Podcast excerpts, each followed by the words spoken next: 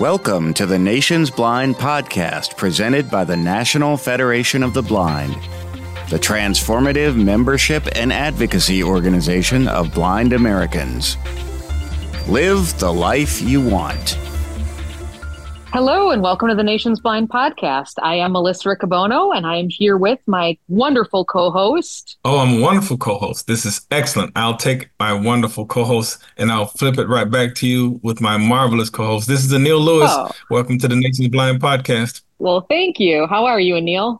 I'm doing really good. It's getting close to the well, it's not getting closer. It is the holiday it season. Is. Loving interacting with everyone and looking forward to a, a tremendous 2024. Absolutely. And we've gotten some nice feedback on our shopping episode. So if you haven't listened to that one, our previous episode, take a listen. It's probably a little bit late. I might not help you this holiday season with your shopping since uh, you might not be hearing it till after the holiday season is done. But thank you to all those that have reached out and who have said that they enjoyed that episode and that they learned something. So thanks a lot for that. We love that. Yeah, so some of the content is definitely evergreen though, so it's not all about holiday shopping. No. It was interesting something on social media around the Instacart thing. There were some people that said that it just doesn't work for them, and then others were saying, no, it's wonderful for them. So it, it's interesting seeing the different perceptions of the usability of a lot of the different options. No, absolutely. That that is a really good point. And and that's the thing. Not one thing is ever going to work for everybody. Yep. And nobody's ever going to agree on the best way. So that's why we need to be communicating about all these things. Yeah, it'll all be fixed though. Oh well, it'd be great if they were all fixed. Yeah. But you know, we also need to be able to pick the right tool from the the toolbox, so to speak. And you know, sometimes you don't always have to use a hammer uh, you know you can use a wrench or a pliers or something. You don't you don't always have to use your hammer so. Well, we, won't, we won't have to worry about any of this you know in the future because artificial intelligence is going to take care of all of it for us. It will. We're going to have like our rosie robot you know the the housekeeper on the jetsons and i, I think she might have done the shopping too. That'd be cool. I'd be okay with that. There you go. There you go. So speaking of artificial intelligence yeah, we're talking about artificial intelligence today. I love how you did that, Anil. You're you're like a professional or something. Well, I tried, you know. I'm working on it, getting better at this. Oh, absolutely. You're great at it. And we actually have two wonderful federationists to talk through AI with us. And we're very excited to have them here. Last time you just heard from Anil and me. This time it's going to be wonderful to have other perspectives on the podcast. So we have Aaron Cannon. He lives in South Dakota and he is an accessibility specialist, I believe he said, for Ancestry.com. And Anil, do you want to introduce the other Federation member that's on with us? You've used the word wonderful several times. I thought you would have wanted to introduce our second oh. guest, Mr. Gary Wunder. Wunder, yeah. A longtime Federationist, mentor, editor of our Braille Monitor. Gary, glad you could join us. And Gary's from Missouri. Hello, gentlemen. How are you? Doing well. Thank you. Very well. And for those that didn't know, Aaron was the first person that spoke. And Gary was the second person that spoke. I probably should have mentioned that. And we are trying to decide which of us are artificial in our intelligence. wow. I've been artificially intelligent for quite some time now. So, well, why don't we start there? Of course, if we're going to talk about AI, I guess I would be interested, and I think our listeners would be interested as well for both of you I'm guessing that you have used AI, either Be My AI or something else similar to help you complete tasks or just to see what it's all about. And we would just love to hear from you what your experiences have been so far, what things have gone really well, what surprised you and amazed you. And then, kind of on the flip side, what maybe are you worried about or didn't go so well? So, Be My Eyes, the group that has put together a bunch of volunteers to help us, has added a new wrinkle, which is called Be My AI. So you can either talk with a volunteer and get them to look at things and ask questions of them, or you can use this artificial intelligence called Be My AI. It's available 24 hours a day, just like the volunteer service is for Be My Eyes. And then there is for more word oriented things, Chat GPT and other equivalents that use large language model vocabulary. I've had really good luck with both of them. I sometimes love the interaction that I get from a volunteer, but sometimes I just want information. And when I do that, the artificial intelligence part of Be My AI is great. The only downside that I have seen to Be My AI is that it tells me just how wide my camera view is and reminds me how often I have underestimated the picture that I am sending to volunteers. I think that I'm sending them a picture of a piece of cake that I'm about to eat, but in reality, they see the fact that I've got three coffee cups on the desk. And uh, so, Gary, can can you describe? Can you walk our listeners through an actual experience? So, what do you do? You take your smartphone and snap a photo of something in your environment. Yeah. So I go to a lot of hotels, and a lot of hotels since COVID have been providing three bottles. They are mystery bottles and I take my phone into the shower and I snap those and Be My Eyes through Be My AI will tell me there are three bottles. The one on the left is shampoo, the one in the middle is soap, and the one on the right is conditioner. Nice. I list it that way because mostly that isn't the way it works. Mostly you have your shampoo and your conditioner together and your soap is off to one side or the other. But it just goes to show you can't count on those things. So I am more comfortable with Be My AI in a shower than I am asking a, live volunteer. volunteer. exactly. And if I am more comfortable, I am way sure that the live volunteer or the paid person is way more comfortable. And with the Be My AI, you can actually ask questions about the photo once it gives you the initial description, right? Exactly. Or your focus is not good enough, it's too high or it's too low to give you an accurate description. You need to do this. I wish sometimes that it were a little more interactive and would let me ask my question at the beginning because it gives me a lot of information that I may not want or need. Like you are standing in a shower stall with a towel rack, dot, dot, dot, and then there are these three bottles, okay? Uh, I kind of know all of that stuff already. So it'd be great if I could do the question first. But it's, it's a great thing. Nice. That's some good feedback we need to share. I had my daughter take a couple photos the other day. I could do a quick demo. Sure. Yeah, that'd be great. Um, I actually okay. did this as part of a chapter meeting. Oh. I was invited by the uh, Minnesota at Large chapter to talk about how I use AI. So. Well, while we're waiting, we do have some comments from members. We did post on Facebook a couple things, and there have been people that say they have used it for helping them find outfits, for getting more descriptions of colors and things on online shopping. I'm kind of fascinated by that. I wonder if they take a picture of their computer screen or if they actually get a get a screenshot and put it into the app. I'm I'm kind of curious about how that works. Someone said they changed the ink in their printer without needing help. That's really interesting. But then, well, there are people that say there's things on the flip side. So we'll we'll talk. Gary did mention the uh, the wanting to ask a question first, and there's also some other people that have some other examples. But let's uh, let's get the demonstration. So I have taken, or rather, my daughter has taken a picture of. I just asked her to take some random photos um, of around the yard. And so I'm going to open this photo in the photo viewer and then I'm going to click share. And then I'll go up here and I'll get my phone close to the mic so you can hear it. And then you just share with the Be My AI app? Yeah, that's correct. So I'm going to click describe with Be My Eyes. Describe with Be My Eye. Cancel. Button. Cancel. Button. Please wait. Be My AI is writing. Please wait. Be My AI is writing a message. It's thinking. Be My AI is still writing a message. Thinking very hard. Yes. Be My AI. The picture shows a group of chickens outdoors. There are patches of snow on the ground, and the chickens are gathered around what appears to be a few pieces of broccoli. The chickens are of different colors, including brown, white, and speckled patterns. The sunlight casts shadows on the ground, indicating it might be late afternoon or early morning. The ground is a mix of bare earth and snow. So quite a bit of detail there. Um, and uh, like we said earlier, you can ask questions. How many chickens are there, and can you tell what their breeds are? Question mark. Inserted how many chickens are there, and can you tell what their breeds are? Send message. Please wait. Be my AI is writing a message. Be my AI is still writing a message. Tough question. This is taking longer than usual. Please wait.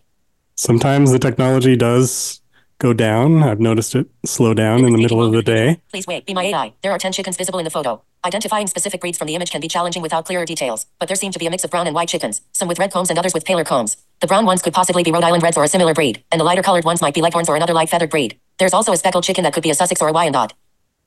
All right, not too bad. I got one of them right. Um, so it's not always accurate, but we do, in fact, have Rhode Island Reds. The rest of them are Brahma, but uh, still pretty good.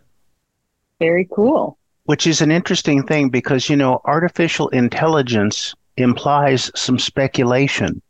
It isn't what do I know based on just being a search engine, but what might I conclude from the limited information I have? I found it interesting that one of the people who commented said that she asked for AI to tell her which outfit looked better. That's a stretch for me. I've never tried that. Yeah, and I don't know either. And she was saying it would say things like this looks smart or this looks cute was another word that it used. I don't know. To me, that bothers me too. You can actually go in and change the settings, which I think is interesting because sometimes I feel like Be My AI can get very judgy about this scene looks cozy or it looks bare. That bothers me a lot, actually. I don't really need it or want it to tell me if it looks cozy most of the time.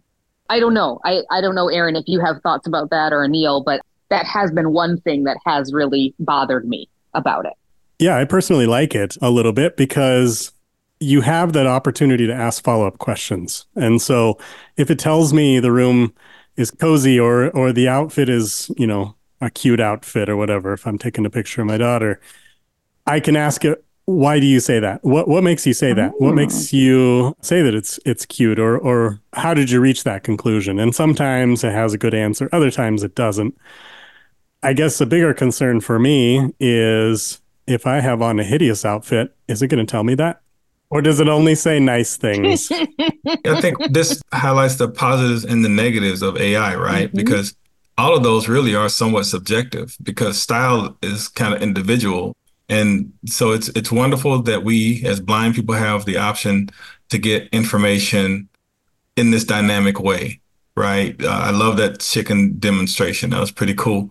But then, as Gary was mentioning earlier, all of this is built on top of large language models. So it's really about aggregating data throughout that digital space and coming to, I guess, basically what we'll call it is artificial assumptions mm-hmm. on things. And we know what happens when you make assumptions, even with artificial intelligence. But I, I think that with a lot of it, if you're leaning on the AI to tell you what's cute, you know, what looks good, then it's going to be subjective based on the large language model of data that's available.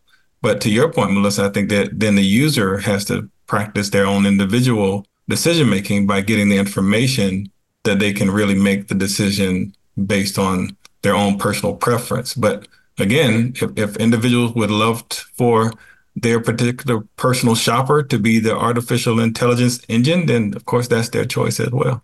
Mm-hmm. Sometimes we're confused by too much data, but I think sometimes we get too little data also. Mm-hmm. And although artificial intelligence has its own problems, whether a thing is cute or sexy or not very attractive on you, those are three opinions you might get from three inquiries that you make of different people.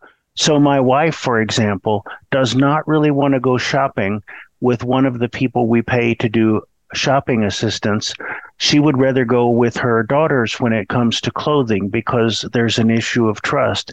And she believes that her daughters all share her perspective about what would look good and what wouldn't look good. When I go shopping for clothing, I'd like AI perhaps because I think that the clothes salesman is going to tell me whatever it will take to close the sale. So it's it's all how much data do you want and how much decision making do you retain in your head versus what you hear through your ears mm-hmm. yeah and also when we haven't even talked about the fact that sometimes ai does hallucinate which means that it says there's something there when it really isn't there. Somebody had a post the other day about I had a, a holiday card and it said that it was congratulating me from graduating from law school. And then I said, no. Congratulations, Melissa. You got your JD. That's awesome. That's funny. No, it wasn't me. It was somebody else. And then, then they were like, no, it doesn't say that. And they're like, oh, I'm sorry. It's a birthday card. they're like, no, it's actually not my birthday either. So, I mean, eventually, it, you know, it was able to read. And it, I mean, the cool part was it, it was able to read the handwriting which has often been a problem. And and to me, that's been something that's been amazing. And I can think about particularly because number one, my two daughters are blind. Number two, my oldest has never really been taught to write and read cursive. And I think about letters and different things that my mom has that she wrote to my dad and my dad wrote to her. And I've told my mom already, I want those letters or I want my I want somebody to have these when you no longer want them because I don't want them to be lost. I'm very much into family history and making sure that that is preserved. And I've often thought, how am I going to read those when the time comes? And so knowing that there's some technology out there that might allow me to do that, at least with uh, with a fairly reliable accuracy rate, is is pretty exciting to me. And that we won't have to, I won't have to have somebody that doesn't know my family potentially reading something that could be a little bit more personal. So that's pretty exciting to me. Gary, Aaron, have either of you used the Chat GPT? So I'm a big sucker for Chat GPT. I've been a subscriber, paying subscriber for I think almost a year now. Hmm. Can you describe what what what is Chat GPT? Yeah, so a Chat GPT is a service that allows you to essentially chat with an AI. And GPT is is the model that's behind the Be My AI service. So when you're talking to Be My AI, you're also talking to ChatGPT. It's basically the mm-hmm. same thing. Hmm. So ChatGPT is more of a general service. It's not specifically for the blind. Uh, they have a website and a mobile app, both of which are so-so when it comes to accessibility, but you can muddle your way through most of the time. Mm. Originally, they only allowed you to chat with the AI, and that was that was about it. But that was huge, right? You could ask it to write a poem for you. In fact, one of the demos that I did in the uh, chapter demo that I did a few days ago for the Minnesota Large chapter was that I asked it to write a poem about Kenneth Jernigan. And it actually did a really solid job. Not perfect, but it was it was a lot of fun and it was it was reasonably well done. Can can you tell it what what type of style? Can you say write a sonnet about Kenneth Jernigan and Yeah, absolutely. Oh wow! For a laugh, uh, a friend of mine was upset about a uh, a Facebook post that he read, uh, a, a, local group, and so I said, "Well, would it would it sound better if you read it like this?" And I had ChatGPT rewrite it in the style of Dr. Seuss. Um, oh. nice. Would you? Could you? Yeah. Right. Love it. Would you? Could you fix the roads? yeah. It, it was fun. So really, sky's the limit. You know, that's that's the hard part about AI. I think, at least for me, it feels like there's so many great ways in which I could be using it right now uh, that I haven't even thought of yet. And that's that's really where we're at right now with the technology. We don't know how to use AI as as a society. We simply don't know how to use it. And so learning is is part of the excitement and and finding new and creative ways that we can use it is what keeps me subscribing to Chat GPT. But anyway, so you have the ability to chat with the model and ask it to do things.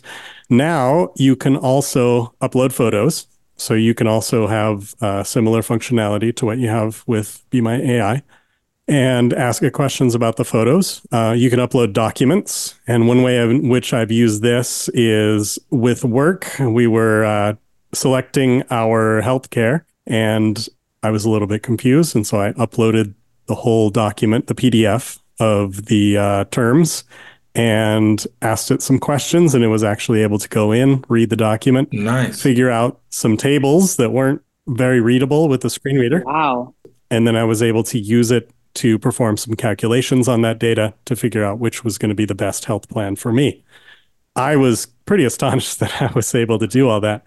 The way it was able to do the calculations is that it's able to also write and run small computer programs. It uses the Python programming language, but it it does that behind the scenes unless you ask it to give you the source code that it's writing. And then the other fun thing it can do, well, there's two more. It can listen to your voice and transcribe your voice so you can actually chat with ChatGPT using your voice. And it's far superior to anything I've ever used before. Much, much better than Siri, much better than Dragon Naturally Speaking. It's quite astonishing. So it only transcribes or does it talk back to you? It, it transcribes and it also talks back. Yes. Oh, wow. Yeah. So it's basically like having a conversation. It, it says something and then it waits for you to talk and then it talks. And then the other way you can use it is for generating photos. You can describe a photo that you wanted to create or a drawing or something, and it will create that for you. So, okay. Now, this one I have to comment on. I, had, I had our senior staff when, when, when Kennedy and Carl told me that it could do this. I'm like, this is amazing. So I said, let's tell Chat GPT to draw us a picture of God. So Kennedy put together all of these different whatevers, you know, I'm the I'm the president, all powerful, you know, just all that in, into the AI engines. Mm-hmm. I'm not going to call them out because I well, I really don't remember which ones they were, but um, one, the one that Kennedy used gave him four photos of old white men with white beards, etc. And then the one that Carl used came back and says, nope, we, we can't do that. There are too many diverse opinions on what this entity, you know, that kind of thing. So that I I think that again shows the difference between the good and the bad of of of, of uh, this whole Chat GPT AI piece.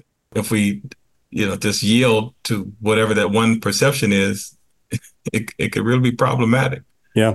Well, and I think yeah. I want to talk about that, especially when it has to do with blindness. But why don't we take a really quick break? And then I have a question for Gary, and certainly Aaron, you can chime back in too, because I think you might have had something to say to Anil. But I do want to make sure that we can hear a word from our sponsor, so to speak.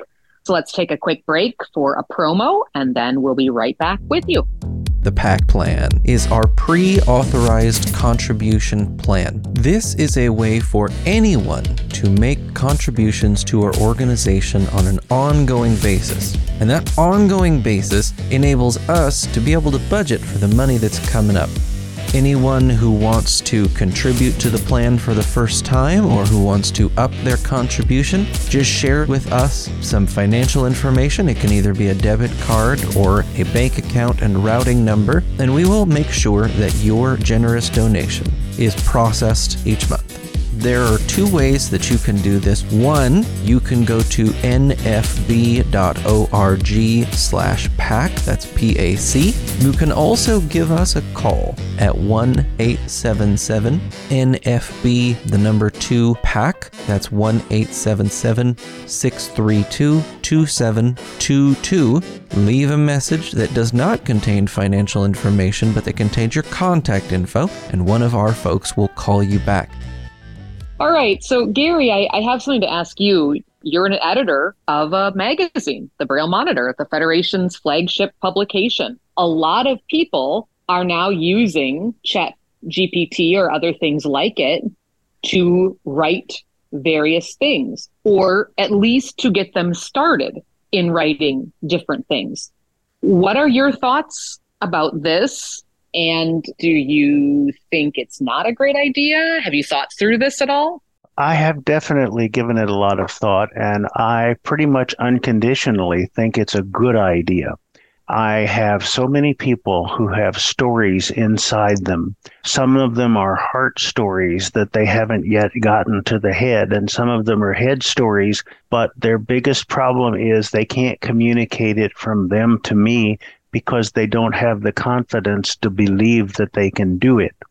So part of my job as an editor is to convince them that whatever they write down, we will work together to make look good. And the me part of we will become invisible when it comes to the publication of their article. So if they can just help pull it from the heart to the head to my head in some way, shape, or form will do it. So if AI can do that, if AI can let them jot down and outline some thoughts that may even be random and AI can put in a logical sequence and give me a draft to work with, I'm all for it. Now, no one has ever admitted to me that this is the way they gave me their first draft. So I'm going to do what my wife says is stupid and put my job on the line and say that there are times when I feed AI an outline and I make it write all of the diverse facts that I have given it. And then I go through and I make it sound like Gary Wunder. Mm-hmm. Uh, I'm not afraid of that technology any more than I'm afraid of using a six dot braille keyboard to write, even though a mistranslation in grade two can be really hard for a print reader to figure out. I'm not any more afraid of AI than I am Dragon Naturally Speaking or Siri because I still get the the last word on whether or not it goes or not. So I think the things are wonderful. I love the way you described that because that's the responsible use of AI. I mean, I've been hearing mm-hmm. stories like on NPR where they've been using the AI to write legal briefs and the the artificial intelligence actually makes up citations. So it, it's, it's like creating legal precedents on fictitious precedents is just really interesting. But even more so, it was interesting. A friend of mine who's a college professor says that one of her students actually used artificial intelligence to write a term paper. And the reason that she knew that it was not the student's own is because the chat GPT or whatever engine they use actually aggregated information from a paper that she had actually written.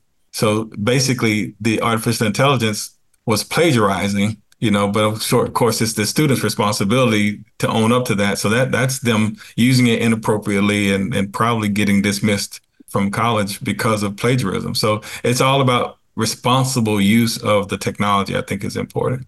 Well, I think that's right. And, you know, I, I get that AI does offer that possibility, but the Braille Monitor has had to apologize for running an article which, in fact, was plagiarized because the author wouldn't own up to the fact that he had taken it from another magazine. Mm. And it was very embarrassing. How college mm. professors are going to deal with this, I really don't know. And will one day the Braille monitor have to write an apology because mm. Something else happened that way? Maybe, but I don't have all the information out there. Maybe the one of the functions of AI is to figure out has this been written someplace else and is it yeah plagiarized? We'll let the artificial mm-hmm. intelligence uh, supervise itself. Itself. you know, it's also interesting because, of course, you can ask chat GPT especially about anything. So there was actually a resolution at our last national convention regarding information about blindness and mm-hmm. what the chat GPT has and kind of what it comes back with. And sometimes it is pretty disturbing what it comes back with. Sometimes it's it's, you know, more what we would I guess want it to come back with. Other times it's very you know, oh, the blind person's going to need a lot of help and this and that. And of course, you can teach the chat GPT to some extent.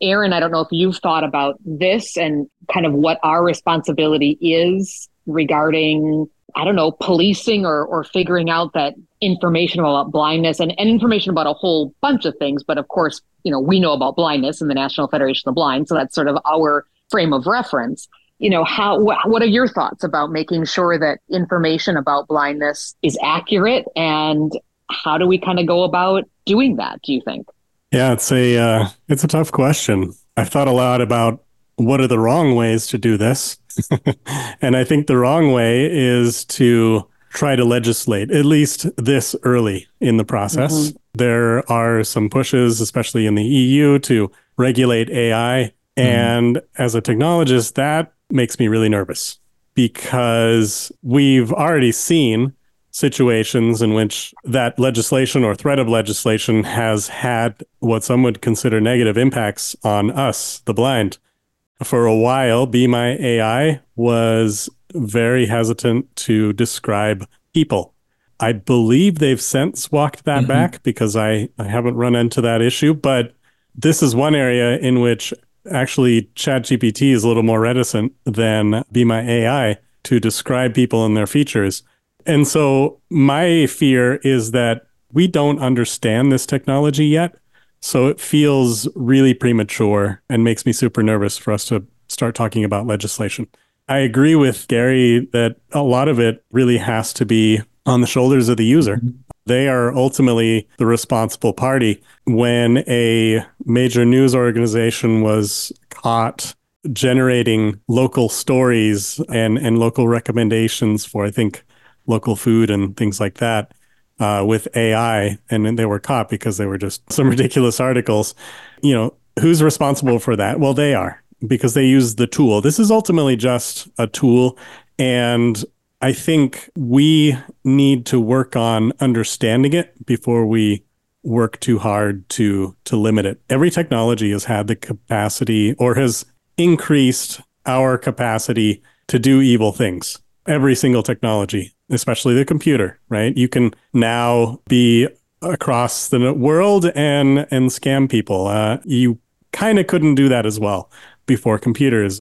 So every technology has increased our ability to do bad, but it's also largely increased the ability to do good and to increase opportunities for for us the blind. So I am very optimistic about AI. Yes, the, we there are some very serious concerns, but I think we have to be careful to keep those in the proper perspective. Yeah, and I'm equally excited about the technology itself too. I know I've been kind of the the naysayer, but only to offer balance because I don't want us to move into this space with a degree of naivety that creates more problems. So going into it, you know, with full understanding of the real potential and the pitfalls allows us to really exploit the technology in a real way. So I'm excited about AI, the whole aspect of getting access to information in a very dynamic fashion. But I do think that what we're going to have to do is is be extremely responsible in the use of it. And if we can find ways to make sure that we can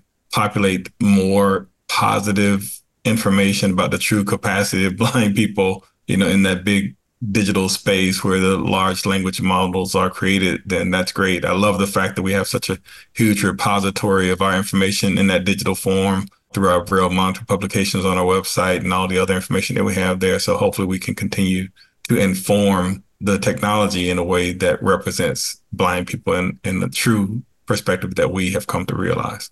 So I think that this still falls back on us, and we can't blame artificial intelligence if there is public misunderstanding or public information that is shared that we are not comfortable with. Mm-hmm. We have a view about what it means to be blind, and we have different views about what it means to live the life you want.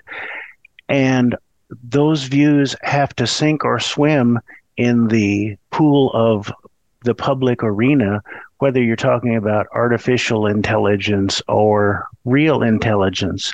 So I think it just ups the ups the stakes for us as a federation to mm-hmm. echo what we know, to deal with things that we know to be outright different, and to exercise a certain amount of tolerance about how people are going to feel about things, and to let the artificial intelligence echo that without putting up so many guardrails that it's our script all the time. Mm-hmm. Mm-hmm. If you'd like, I'd like to read you the question that I ask about blind people and the NFB and, and tell you what ChatGPT said to me. Oh, absolutely. Yeah, definitely. Okay, I wrote, What can you tell me about the National Federation of the Blind, its philosophy, and how what it believes compares with what others believe in the field? And it wrote me back and it said the National Federation of the Blind, Open Parent NFB, has a distinct philosophy and set of beliefs that guide its actions and initiatives.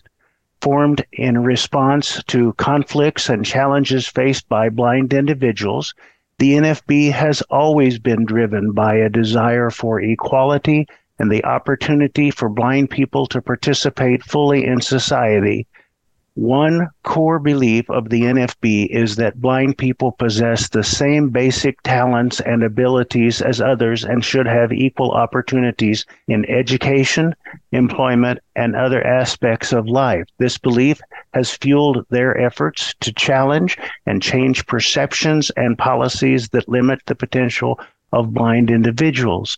The NFB has been a strong advocate for the rights of blind people, seeking to address inequities in legislation and the national policy that affects them. The organization's philosophy is rooted in the idea that blindness is not a defining characteristic or a mental psychological handicap. They emphasize the normality of blind people and aim to raise expectations for them, believing that low expectations are significant barriers to achieving dreams. This stance is reflected in their public education efforts, including the publication of Kernel Book series, which contains firsthand accounts. And it goes on. I, I mean, I find nothing objectionable about that. But it didn't get to the root of your question, though, because it was supposed to hopefully give us a comparison to the the beliefs from others in the field. That I was thinking that there's going to be a counterpoint to, to there, that. There is. I oh. skipped a few paragraphs. It says comparatively, other groups and individuals within the blindness community might have different views or priorities. While some might share the NFB's emphasis on independence and equal opportunity, others might focus more on specific aspects like technology, accessibility, or different approaches to education and rehabilitation for blind individuals. So you could drill down over that. Very nice. Yeah. I like that. I like that. Very diplomatic. Yes. And, and I, I do agree with that. The problem to me is when you ask it more in general about, and again, you, you know, to a certain extent, you're kind of leading it. But if you ask it, you know, what might be difficult for a blind person? I don't know. I'm just using it mm-hmm. as an mm-hmm. example you know mm-hmm. it might come back with a whole host of things you know oh and and watching children might be very difficult because you can't visually observe them you know those mm-hmm. kinds of things but again if you're asking ai and taking that as the gospel truth i mean there's so much on google already that has poor information and so we're never going to completely get away from that and i do agree that it is our responsibility as a movement to continue to keep educating and to figure out ways that we can educate in our space, not to stifle everybody else's views, but mm-hmm. to put different ones in there so that our narrative is at least one that is presented because not everybody does agree with us. And people might have very different thoughts about blindness based on if they just went blind yesterday or they've been they've been blind their whole lives. So I, I do agree with that. I'm with you, Anil, in the sense that I think it's pretty cool technology. I'm um, somewhat of a naysayer to a certain extent. Mm-hmm. There's just something about it that just, I love what it can do. I've seen what it can do. Yeah. I've used it. Yeah. I've enjoyed that. I think for me, as a writer and as a musician, I really do worry about the formulaic yeah. possibility yeah. of everybody using technology like this to start things or that it is going to get so good that you really can't tell. And that i don't know that just doesn't sit right with me. I hope i hope always there will be somebody that will put something different and continue to push for that creativity in the world. Mm-hmm. and and I love Aaron how you say that because you're right. We can do good and we can do evil with with everything. And so I think it's just really important to keep exploring and I'm not certainly putting it out of my life or saying that I'm not never going to use it or that my children and my husband can never use it. And I mean, I'm a huge Beatles fan. I think it's amazing that they were able to create a new Beatles song with this technology. I mean, taking something of John Lennon's that really wasn't usable and using AI to take it apart and make it into usable things, that's amazing to me. And that's responsible use. I guess I just worry that somehow it's going to be very irresponsibly used and we're going to be in some kind of a there comes soft rains type uh, situation where the house runs itself. no, no, no need to worry because it is it is going to be misused in certain ways, but Mhm. that's the way it is with so much. I, I would tell people it's so inspiring, but it's equally scary. Yep. But we, we can't run from it because it's here now. Yes. And I, I think that what, what we have to do, and, and I agree with Gary, it's the same fight we fought, but we are going to have to develop, you know, new strategies to continue to remain relevant in this space because AI doesn't sleep. it, it, it, it can happen in an instant. So we, we've got to find creative ways to make sure that we're able to be uh, true to who we are as an organization in this new realm of information sharing. Melissa, when I listen to what you say about AI, I go one step deeper, and maybe you don't go this deep, and so it's not as scary for you. AI makes me question what it is about being human Yes. that makes me unique. Yes. Because every time we have an advancement that chips away at some of that, it makes me realize that I have to look internally into me rather than externally. Yes. No, and that's so true. And that's what I really hope we don't forget along the way, that we don't just become these automatons, you know, that that we continue to realize that we are all unique and that it is what makes us unique. And and again, the AI can help us. I do believe that as long as we can continue to put our own humanness, like you said, Gary, to help it still sound like Gary Wunder is writing this and that it wasn't just spit out from something. And you're going to fact check and you're going to put your little humor in or, or whatever it is that helps people know, oh, yep, yep, that's Gary. Or, oh, nope, that's Anil that definitely wrote that speech. Like that's an Anil thing. But but it learns. It learns, and each evolution is going to get closer and closer Yeah, to being true. Gary. Yeah. Well, and then we could have Gary AI. I mean, we can actually go a step further. We had Mark AI at convention, and that still creeps me out when, when Mark AI talks to me. I'm like, no, stop. yeah. And the other piece about AI that, that really drives me nuts, it doesn't sleep. Again, I mean, most of the stuff you get back, it, it's so lengthy. It, it- you know, I, It's, it's like a lawyer. It's like, Yeah, like we- we need to teach AI to, to do more technical writing. What blows my mind is is that we don't actually, at least not completely, we don't understand exactly how this is working. I'm certainly no AI expert, but I, I know a little bit about computer science and I've read a little bit about how lo- large language models work. And from what I understand, originally what we were trying to do is build a, a neural network, which is a, a type of computer algorithm essentially that allows the computer to quote unquote learn. Well, what we were teaching it to do was uh, sentence completion, uh, word prediction, and, and sentence prediction. So basically, if I say this, what am I most likely to say next? Mhm. And get the computer build basically building a statistical model to try and predict what what we were going to say next or what a human is likely to say next. And so out of that came this really strange technology that we have now in ChatGPT, which is something you can actually hold a conversation with and seems to actually be thinking, at least as as far as, you know, our our layman's understanding of of what it's doing. So it's it's really interesting that that sort of this emergent property came out of what was supposed to be just something that Yeah. uh, was Yeah. good at predicting what you were going to say next. Yeah, I love the evolution of technology in that way. And it'll probably surprise our listeners that Aaron is really not a real person. He is actually artificial intelligence. So throughout this whole podcast, we, I'm kidding. I'm, no, I'm but no.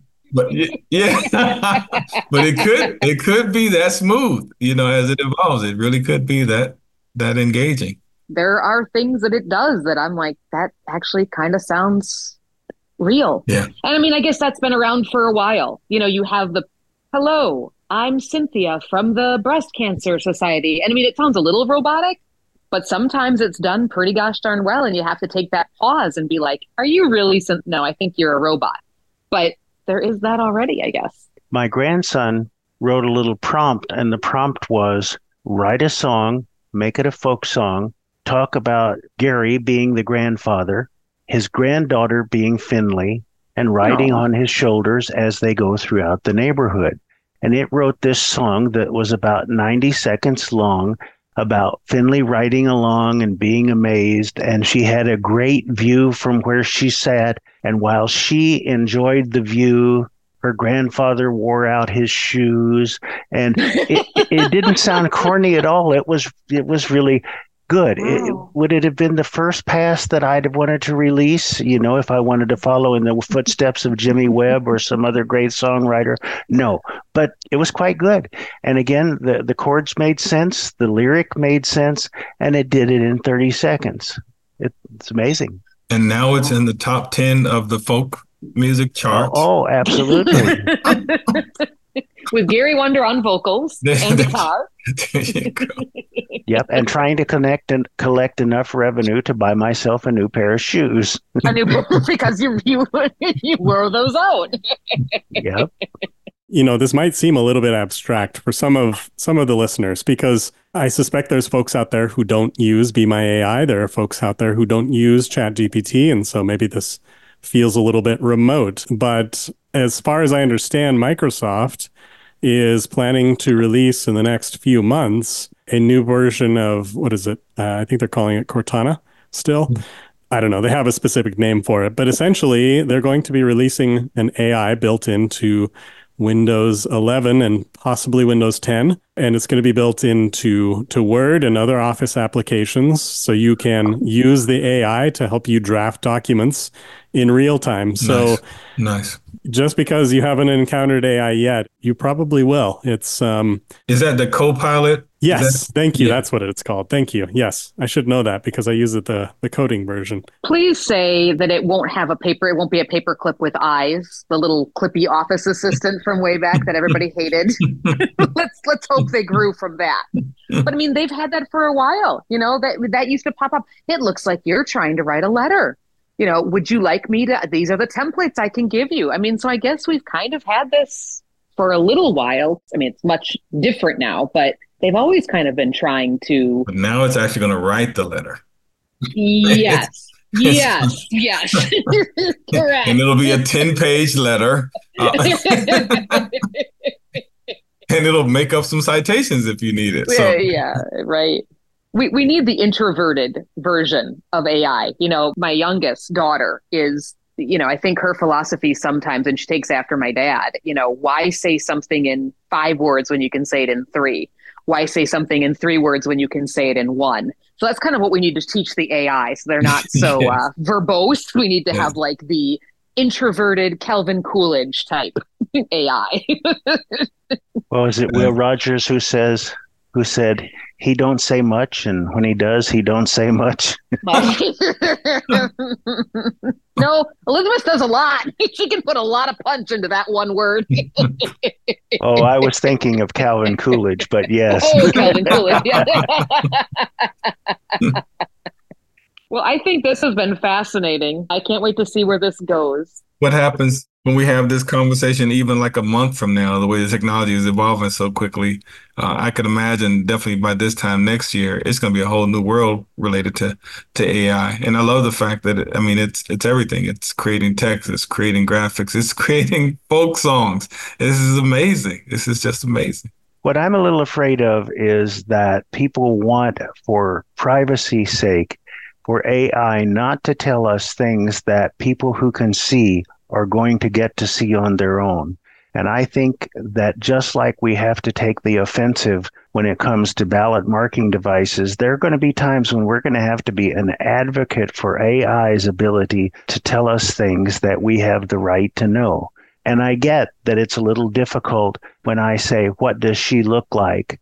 And the AI tells me she's five foot nine and a little overweight or she's six foot one and she's a bombshell, or what it already does that I'm not real happy with is when I take a picture of me and it says an elderly man who is losing his hair, who is sitting in a oh, wrinkled shirt. You know, wow. if I hadn't paid a thousand dollars for the iPhone, I'd have smashed it on the ground. But but this may be the reality, you know. Yeah, I agree, and we have to be proponents of getting access to that information. It's not about whether we like it or not. you, you can't make life decisions with limited information.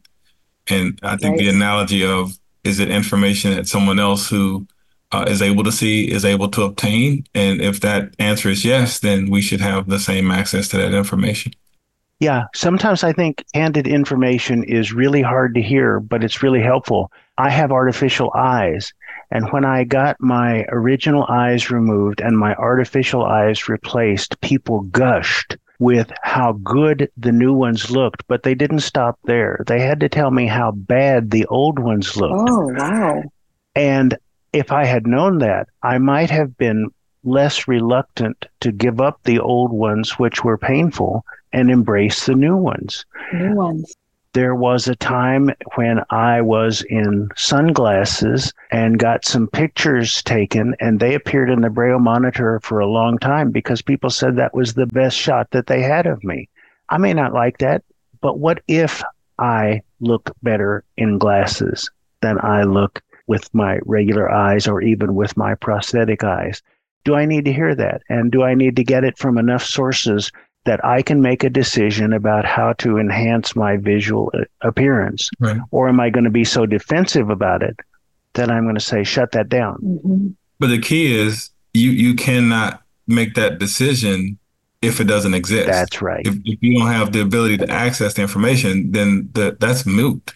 At least in this mm-hmm. particular instance, just like you can go to your friend, you can either ask them directly to give you that feedback or not. But if you don't have that friend to ask, you can't get that information. So I, I, think that those analogies, in my opinion, make it very clear as to you know our position, the position that we should take around mm-hmm. artificial intelligence.